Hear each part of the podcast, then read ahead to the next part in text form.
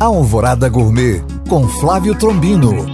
Oferecimento Net Móveis. Vende, aluga, conecta.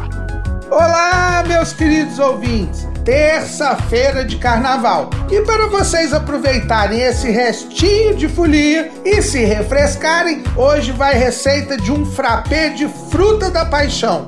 Ingredientes: uma lata de leite condensado, uma mesma medida da lata de suco de maracujá bem concentrado e uma forma de gelo picado. Modo de preparo: coloque no liquidificador o leite condensado, o suco de maracujá, duas medidas da lata de água e o gelo.